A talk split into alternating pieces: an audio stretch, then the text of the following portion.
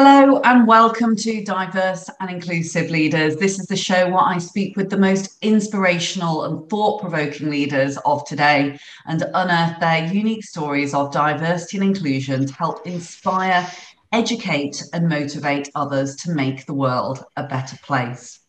Today, I am delighted to be joined by Astrid Sundberg. She is Director of Diversity and Inclusion for an organisation called Order.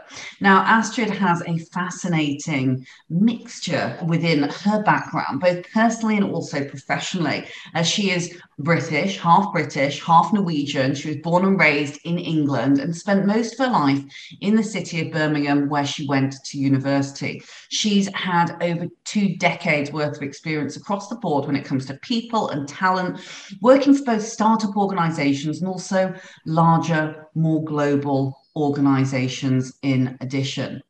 She was the first female associate director at Beresford Blake Thomas in her earlier career and has spent many years since becoming more entrenched within the diversity, inclusion, belonging and equality movement, and has appeared on multiple different channels when it comes to conferences, moderation work. She co-hosted the annual Oslo She Conference, in addition, one of the largest events within the Nordics when it comes to gender equality. Welcome to the show, Astrid. Oh, thanks, Leila. Thank you for having me here. It's an absolute pleasure to be here today. It really is. I'm delighted to have you here, and really delighted more so to hear all about how you came to be where you are today, because you had a really interesting cross-cultural experience, both personally and professionally. And I know that so much of this goes into the work that you do to this very day. So for our audience who knows a little bit less about you than I do, tell us how you came to be where you are personally and professionally, and then perhaps we can go into a little bit about some of the great work that you're doing at the moment at Order. Yeah, sure. Thank you. I was raised in a little village in England, Norwegian mum and English dad. But I suppose I spent most of my life in the city of Birmingham, which is where I went to uni in 1993. Everyone who was into their clubbing went to Birmingham in 1993. It was the best place to be. But I also went to study law and business, of course. And then I actually kicked off my career in the 1996 recruitment industry, where I became a manager in a successful global startup at about 23 years old. And I was also put on a fast track program into leadership. And then I think 3 years later, became the first female associate director at Beresford Blake Thomas. They were one of the sort of blitzscaling recruitment giant success stories of that era. And after becoming the first company sabbatical taker at the age of 30, when I embarked on a round-the-world trip on my own, I actually returned to the same organisation as their UK and Ireland director of sales. And then, a lot happened in that period. The company was later acquired by Randstad in 2008, a time when I found myself responsible for making widespread redundancies, actually, and even facing redundancy myself when I was heavily pregnant with my first child. And as the Great Recession hit and so many companies stumbled on hard times, didn't they, Leila? And before you know it, 2 years later, I was a single mum and took the decision to relocate to Oslo, Norway with my 3-year-old daughter. And then I've been here for the last 10 years, really, working within the scale-up and startup climate, specialising in operational leadership, talent acquisition, employee experience, workplace culture, DEIB, classic HR generalist, you could say. And I think having frequently been the only person of my gender on the leadership teams I've been on, I've become a fervent supporter of DEI, with my belonging badge really falling into the area of gender equity and equality. So it felt quite natural to sort of shift gear and transition into senior leadership roles within the HR space after these much more sort of commercially focused roles. And now I'm a director of diversity and inclusion at Order. You can say Oda or Order, it doesn't matter. There's all sorts of different pronunciations of it. But we've been cited as the fastest growing company in Europe. We're the largest online grocery retailer in Norway. We account for about 70% of all online grocery sales here.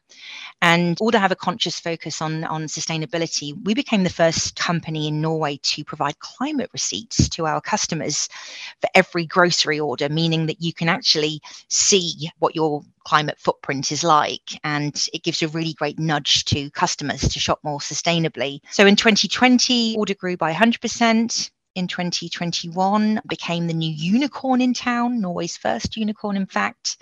And we're a tech company and warehouse fulfillment centre, sort of all wrapped into one, approaching 1,000 employees across Norway, Germany and Finland. So my role is to work with the DI strategy here. The workplace foundations have been really well laid before I came here. And as a result, we attract a very multicultural talent pipeline. That's, I guess, it's something that's really happened from changing the internal language to English here. And I think that one of the reasons that it felt so natural for me to gravitate into this area, it really is the lived experience. I have absolutely put up with a lot of unacceptable behaviour during my career: microaggressions, sexual harassment, exclusion, unfair pay, parental discrimination. So it's that lived experience that makes me an advocate, I suppose, for this area, really. Wow, what a whistle stop tour, Astrid. And I have even more profound respect for what you do, knowing about all of those different step changes in your career, in particular the being a single parent piece, moving to another country, being so incredibly ambitious. As you know, I come from the world of talent and executive search, and it is one of those roles where, unless you've been in it, it's rather difficult to understand, because you rarely switch off as is. It's kind of doesn't get quite enough credit for being a bit of a 24-hour reputation type organisation, but to then be a single parent and to move across into another country as well is challenging at best, or to do one of those facets challenging at best, I should say. That said, I'm sure the experiences and the learnings were incredibly rich, and knowing a little about some of the cultural aspects in places like Norway and Sweden and our countries formatively in the EU, actually, I'm sure the capability and the cultural understanding that you now can impart into every aspect of Oda and the belonging work that you do is tremendous. And I wonder whether you might be able to talk to us perhaps a little more about some of the work that you're doing within the organisation. I know that you are passionate about the gender equality side, but equally gender discrimination, awareness around privilege, but also adding in onto that mental health and wellbeing, which has been a huge topic of conversation given the last couple of years that we have been through. And the technology industry layered on top is one that we almost naturally presume is much further ahead of our other industries. So I'm sure that the pressures and the demands to be able to keep up with that side of things and continue being a leader in that area. I always feel the need, when it comes to a question like this, to sort of really acknowledge that despite my lived experiences, I am so aware of the huge level of privilege that I carry as a white woman, and even though I have lived experience of gender discrimination, there are so many facets of discrimination that I have not and never will experience as a result of this privilege of being in a majority group. And despite my lived experience, I think this privilege awareness for me it's a reality check, and it's a guiding light for reminding myself, when to talk and oftentimes when to shut up and just listen.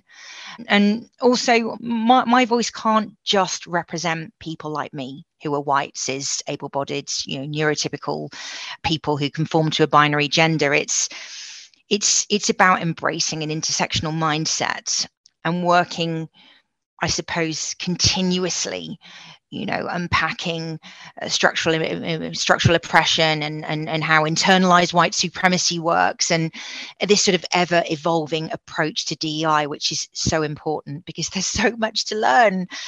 But I also think, and this is something I say a lot, it's not just about the learning, it's about the unlearning too, isn't it? It's about unlearning so many of the things that we've been taught, so many of the biases that we have. And one thing that I think is I suppose, alarming, and I regret to say maybe all too prevalent here in Norway, is that there's not enough focus on intersectional diversity and inclusion.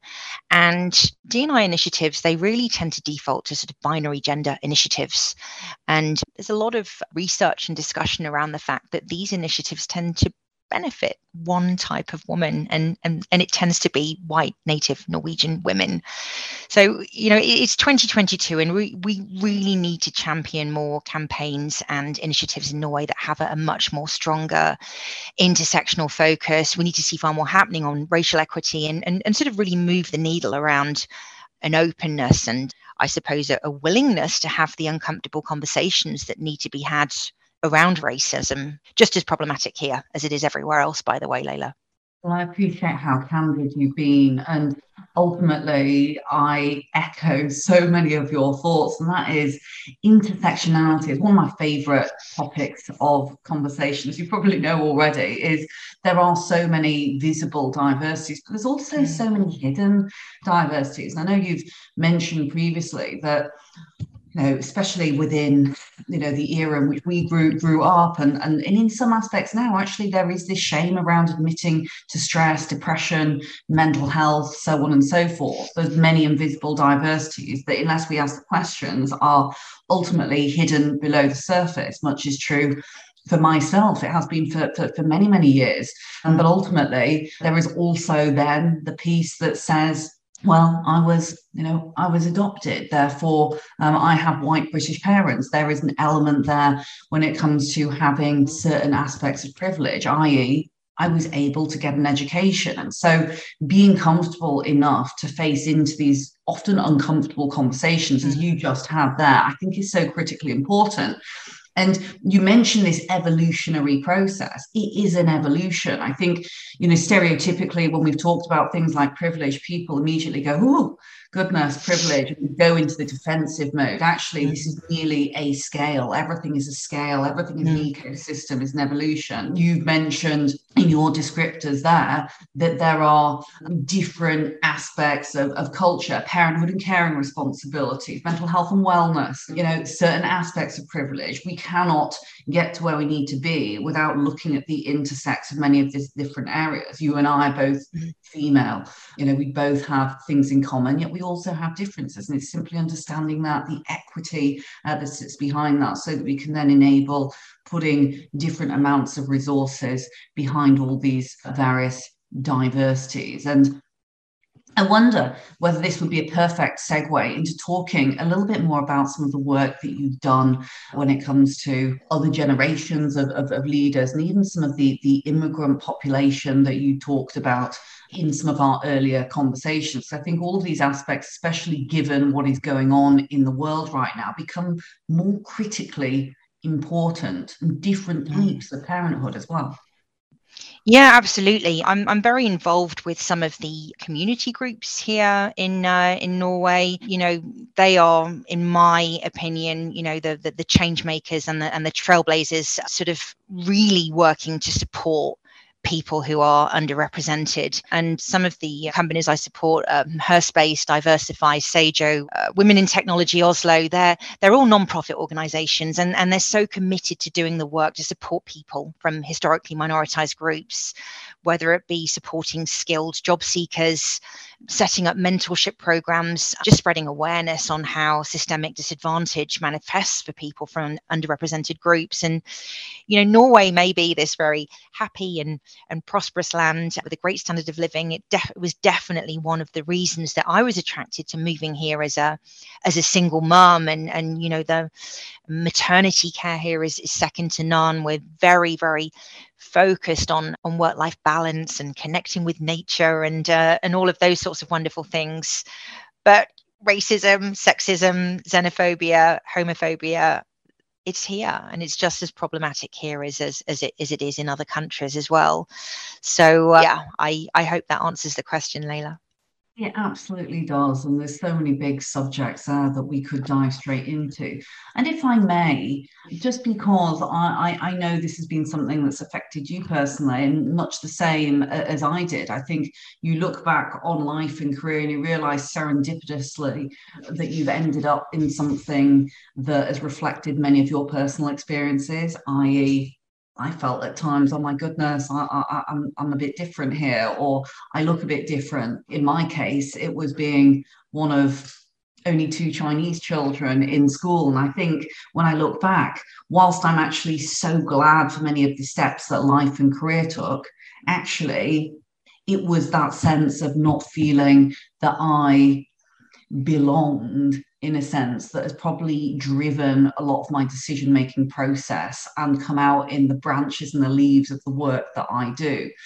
Mm. Now, I know that back when you were in kind of, in some of your early years, you perhaps felt a little bit different. You had, what I believe you've described as bohemian parents back in the day.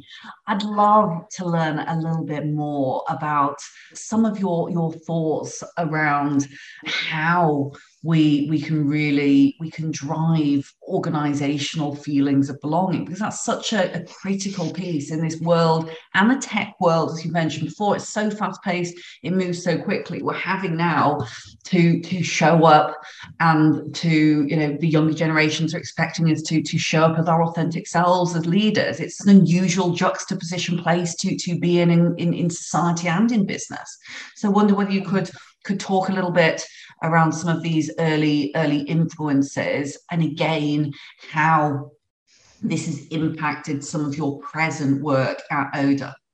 Yeah, I suppose that I was a little bit conscious of being different when I was younger, but that was partly, there were no other Astrids in my I don't think I ever met another Astrid in my whole time of living in England. It's a super common name in Norway, by the way. And I had a mum who was foreign, and, mum was sort of always wore these very elaborate sort of Patagonian ponchos, and, spoke with a dialect and often spoke to us in Norwegian. So I was aware of differences, or kids asking me, or what language does your mum speak? And not only that, but I had a name, different name, like Astrid. And I was really tall.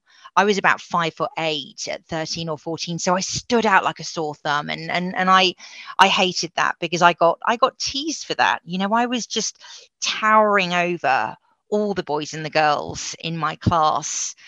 But I think that the balance there for me was, my parents were foster parents. Mum was a key worker for adults with severe learning disabilities. So our family home was a sort of safe place for the many different children, and often children with disabilities who saw my mum and my dad as their carers and bonus parents. And I think that the energy that my parents put into community work and volunteering, whether it be the art classes they ran at the local youth club, or for many years they did music classes for adults with learning disabilities, it's definitely been a source of inspiration in helping me understand, privilege, the importance of belonging, just all these layers of differences that people have. And I think that, one of the reasons inclusion in my career became so important to me was really magnified by this experience of gender discrimination and being raised on a leadership philosophy that was very alpha male in the 1990s. It really went against my natural instincts, I think, Leila. I was, being told how to act, be more like a guy, and business comes first. And I honestly can tell you that sort of, you start to accept the status quo rather than challenge it after a while when it's that rampant. And for a while, I'm ashamed to say that I think there was a point in my career where I just went along with it. I didn't do anything to help myself or future generations. I just thought, this is how it is. And the second sort of side of that coin, I suppose, after inclusion is the belonging side, that I think to some extent, it might have looked like I was a high flyer or an overachiever, but I wasn't. I was confused. I was a shriveling mess beneath the shiny surface. I was, suffering from crippling self-doubt. I was constantly being introduced as the sort of token woman, and also constantly being told how lucky I was to be there. You're very lucky to be in these circles, in this group. You know, haven't you done well for yourself, or haven't we done well to let you into these circles?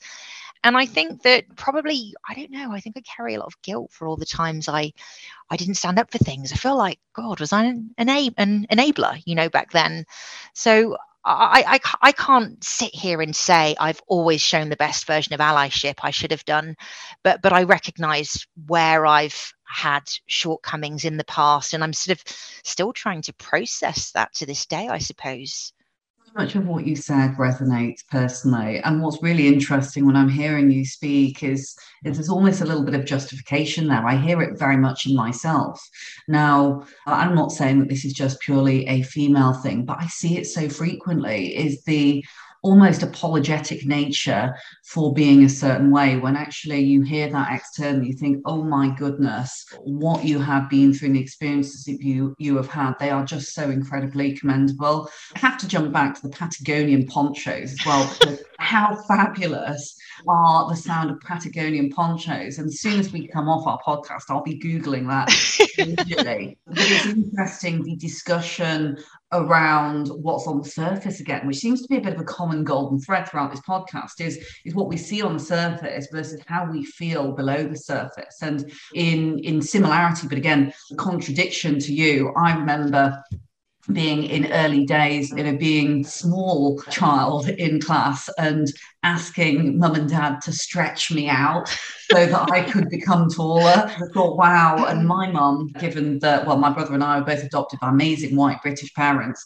Both of my parents are gloriously, beautifully tall, near on 6 foot. And I always wished, oh, I wish I could be like that. Stretch me, make me taller. Instead of being always either the smallest or the second smallest in the class. So it's the classic, isn't it? We look back and we think, hey, well, you know, we want what we can't have. And I'm quite sure that many people, not just women, many others, harbour these feelings of, well, is it just me? Is it others, etc.? You know, you then go on to talk about kind of some of these just beautiful family experiences, and how actually, whilst you modestly will say, hey, I could have been a better ally, we all always think we could have been better. Classic thing that I hear from so many women as well. It's actually, you know, there's so many things that have been done, so many things. Why feel that guilt? But again, I can't take my own advice, Astrid, because I am exactly the same. I always think, oh my goodness, should I have done enough, etc. But how that then plays out into the workforce, given the fact that we live in a world where so many feel the need to belong at work, otherwise they consider going elsewhere. In the Great Recession, or the Great Retention, as I prefer to call it, is such a tangible skill required in today's modern workforce. So you think actually there is a huge correlation and relevance to being open about these personal experiences, and then ensuring that we utilise that wherever appropriate and when we feel comfortable, of course, because it is also, can be, for some, emotionally taxing, speaking about challenging events, and bring those into the workplace. Yeah. Yeah, absolutely. I couldn't agree more. And it's the size parallels are quite interesting, Leila. You wanted to be taller, and I wanted to be shrunk and smaller. But you know, I agree with that. And you know, I think that it's sort of sometimes these experiences are also what give us strength, and they give us these carpe diem moments, right? I definitely think that. You know, it's quite interesting how I ended up in Norway, because as well as the fact that we were in a global financial crisis, I'd had two quite traumatic experiences. One was workplace sexual harassment in an organisation where I just did not feel comfortable staying there or formalising a complaint, and I empathise so much with anyone in that situation and have nothing but admiration for people who report it. But additionally, I'd had a health scare. It was a sudden skin cancer spreading, melanoma being discovered, which I had to undergo a nail-biting series of tests to find out if the cancer had spread. And there are worse types of cancer than this, by the way, but it was unusual in a woman of my age. So I got to breathe a heavy sigh of relief when I found out that it hadn't spread, but these combined experiences gave me this impetus, I think, to do something, you know, really brave and start a new career and move to Norway with a 3-year-old daughter and, you know, somehow gave a motivation to start fresh. So I really love this idea that we can kind of turn our traumas and our dark moments into something ultimately so much more positive. Well, thank you so much for sharing. And again, I love the fact that you're saying, and there are worse cancers than this one. It's the modesty and the way that we want to justify some of these things. But had I've not asked the question, none of these things would ever have been known. And we also think about, I know we have the height continuum between you and I, but this world, isn't it interesting that in this world, you'd never know what height either of us are from looking at each other on a screen or from how we may just be then listening to the podcast there. But again, a super brave moment clearly for you when it came to your personal and your career and a reset moment to then take stock and to utilize that as power and strength and to champion it as opposed to shrinking behind that. I think, you know, this is just absolute gold dust. It is so many challenges that people have in lives, in work, at home, can be turned around and turned into these incredible successes that now we talk about openly, and they make and form a huge part of us. So thank you ever so much indeed for sharing. And perfect bridge into me asking, which we've almost proven over the last 10 minutes, is what diversity inclusion means to you personally, because it means so many different things to different people. Yeah, I mean, I think it's just a continuous learning journey, isn't it? I think it's sort of being humble enough to listen. It's having the vulnerability to share your story, to be non-judgmental.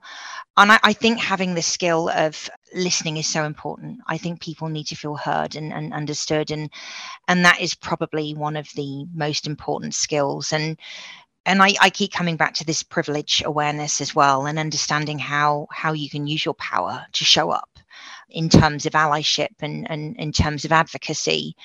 And I think that it's also for me this piece around well-being and mental health and how we enable people to show up. I think, you know, for anyone that's experienced working in a toxic workplace, like I certainly have, comparing the two experiences of being somewhere where there is no trust, where you don't feel you belong, where there's a lot of fear, and then experiencing the reverse of that, where there's full trust, where you feel that you can just speak your truth and be you. I mean, that's all part of what a diverse and inclusive workplace is to me, Leila.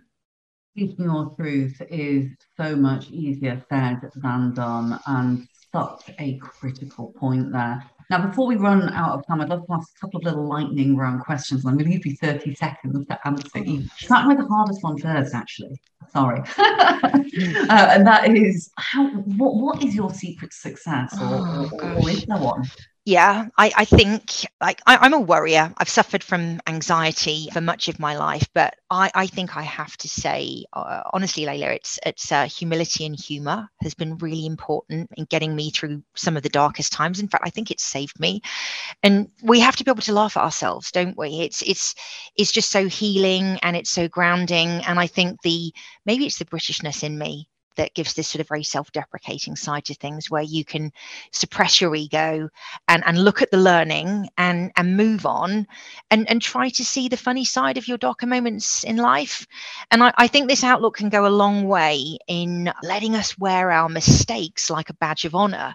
You know, humor makes us more accepting of mistakes, doesn't it? And so I think normalizing failure in this slightly sort of self-deprecating way, I think it helps others to feel okay. And I think we show complete vulnerability about mistakes in this way. We tell the stories, we can laugh at the bad bits if it's relevant to do so. And I just think there's a real strength in that. And I definitely think it's something that's guided me really in the many difficult times I've encountered. sense of humor is like the universal language, isn't it? Yeah. It breaks down so many barriers. Mm-hmm. And another question, I wonder if you could go back in time and speak to the younger Astrid, much younger Astrid, what might you say to yourself, or indeed someone who is going through or about to go through similar circumstances as you did? Oh, goodness, that's a really, really good question. If the 48-year-old me were to go back to the, I don't know, the younger me, the 15-year-old, shall we say, I would definitely tell myself to, or encourage myself to, learn more about the great women of history, to read more books written by women, and especially books written by Indigenous women and women of colour. You know, the only book I ever had in my GCSE English was The Colour Purple, Alice Walker, an incredible book. But other than that, it was all Shakespeare and D.H. Lawrence and Laurie Lee. And, you know, I would have advised myself to learn more about the things that history classes never taught me, because all I learned was about the sort of great white men of history, this same narrative that gives us a sort of very distorted outlook and internalizes a lot of beliefs around whiteness being more superior. So I would definitely force myself to do that. And I think I would probably also challenge myself into remembering that looks will fade, and that, you know, our looks will fade. We need to stop shrinking ourselves into these skinny Eurocentric beauty standards and celebrate our bodies, no matter what shape, size, or skin colour. I think those are the two things I'd love to go back and say to the teenage me in a really nice way, with a few jokes cracked at the same time. If you say them to the younger me as well, Astrid, because that is wonderful. And again, this is another... I've had to, throughout this podcast, it's been brilliant, is hold myself from starting to dive straight in and talk about a whole nother subject, because that's like another podcast in and to itself, is beauty standards, is what is the definition of what is beautiful? What is the definition of what success is? For so long, we've seen these cookie cutter models, these systemic ways in which we should be aspiring towards, when actually celebrating these beautiful differences and championing those differences is really what we ought to be doing. But what a wonderful way to end the podcast. There's been so many rich learnings there, and I dare say I will probably miss many out as I try and summarize from today. But some of the things that really did stand out for me were the candid nature in which you came to the party. I think this is so critical, being open and being candid and sharing what can be really quite traumatic experiences. It's far easier said than it is done, because there is the reliving with a view and a purpose that this is to help and support others, and it's always a brave thing to do. So thank you for that. Gender discrimination and speaking out, we have covered. I think that is exceptionally important. If you are suffering, if you are feeling in a challenging place at the moment, please do not be a stranger, and make sure you reach out to one of the team, or I, or to Astrid. Inclusion and belonging, the differences below the surface versus what we see, that is something that I truly believe many, many people suffer with, and try and hold many of those feelings behind a glossy fascia or facade that we are putting up there. Speak to someone. If you are in a trusting environment with your team, things like this can make all of the difference when it comes to fostering that sense of belonging that you have talked about so well, Astrid.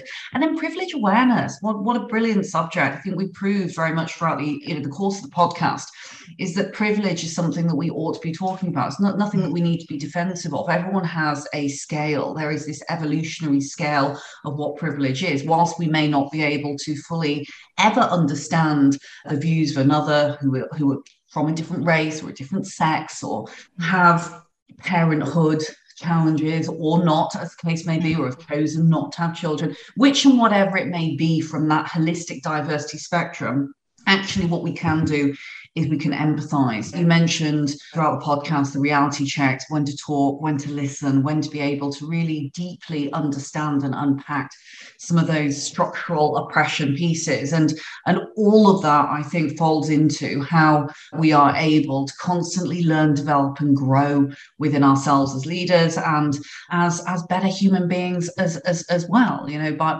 checking ourselves and making sure we utilise all of those rich learnings, those listening skills to be able to benefit our teams and respective future generations. Because being allies doesn't stop purely with white males, as some may presume. Actually, being allies is across those board of those different diversity dimensions, ultimately. So, and then finally, the humility, the vulnerability, the sense of humour. I love the sense of humour piece. That is absolutely the universal language, and it breaks down so many barriers. I think it's definitely, I share with you that sense of awkward British humour and self-deprecating almost sense of humour, which I see a lot of my parents, and I think as I get older, definitely turning into them. It's nurture, not nature, I often feel. So, Astrid, thank you ever so much.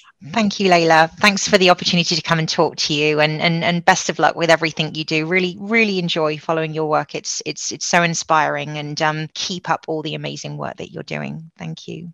Mutual love and respect right back at you. My name is Leila McKenzie-Dellis, founder and CEO of Dial Global. You're listening to the Diverse and Inclusive Leaders podcast with the fabulous Astrid Sundberg, Director of Diversity and Inclusion at Oda.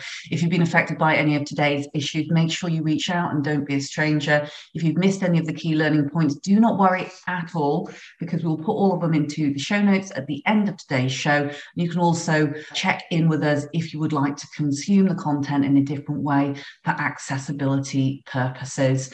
In the meantime, visit us in the Dial Global Network app. It's in the App Store, or directly at www.dialglobal.org/podcast. See you again very soon.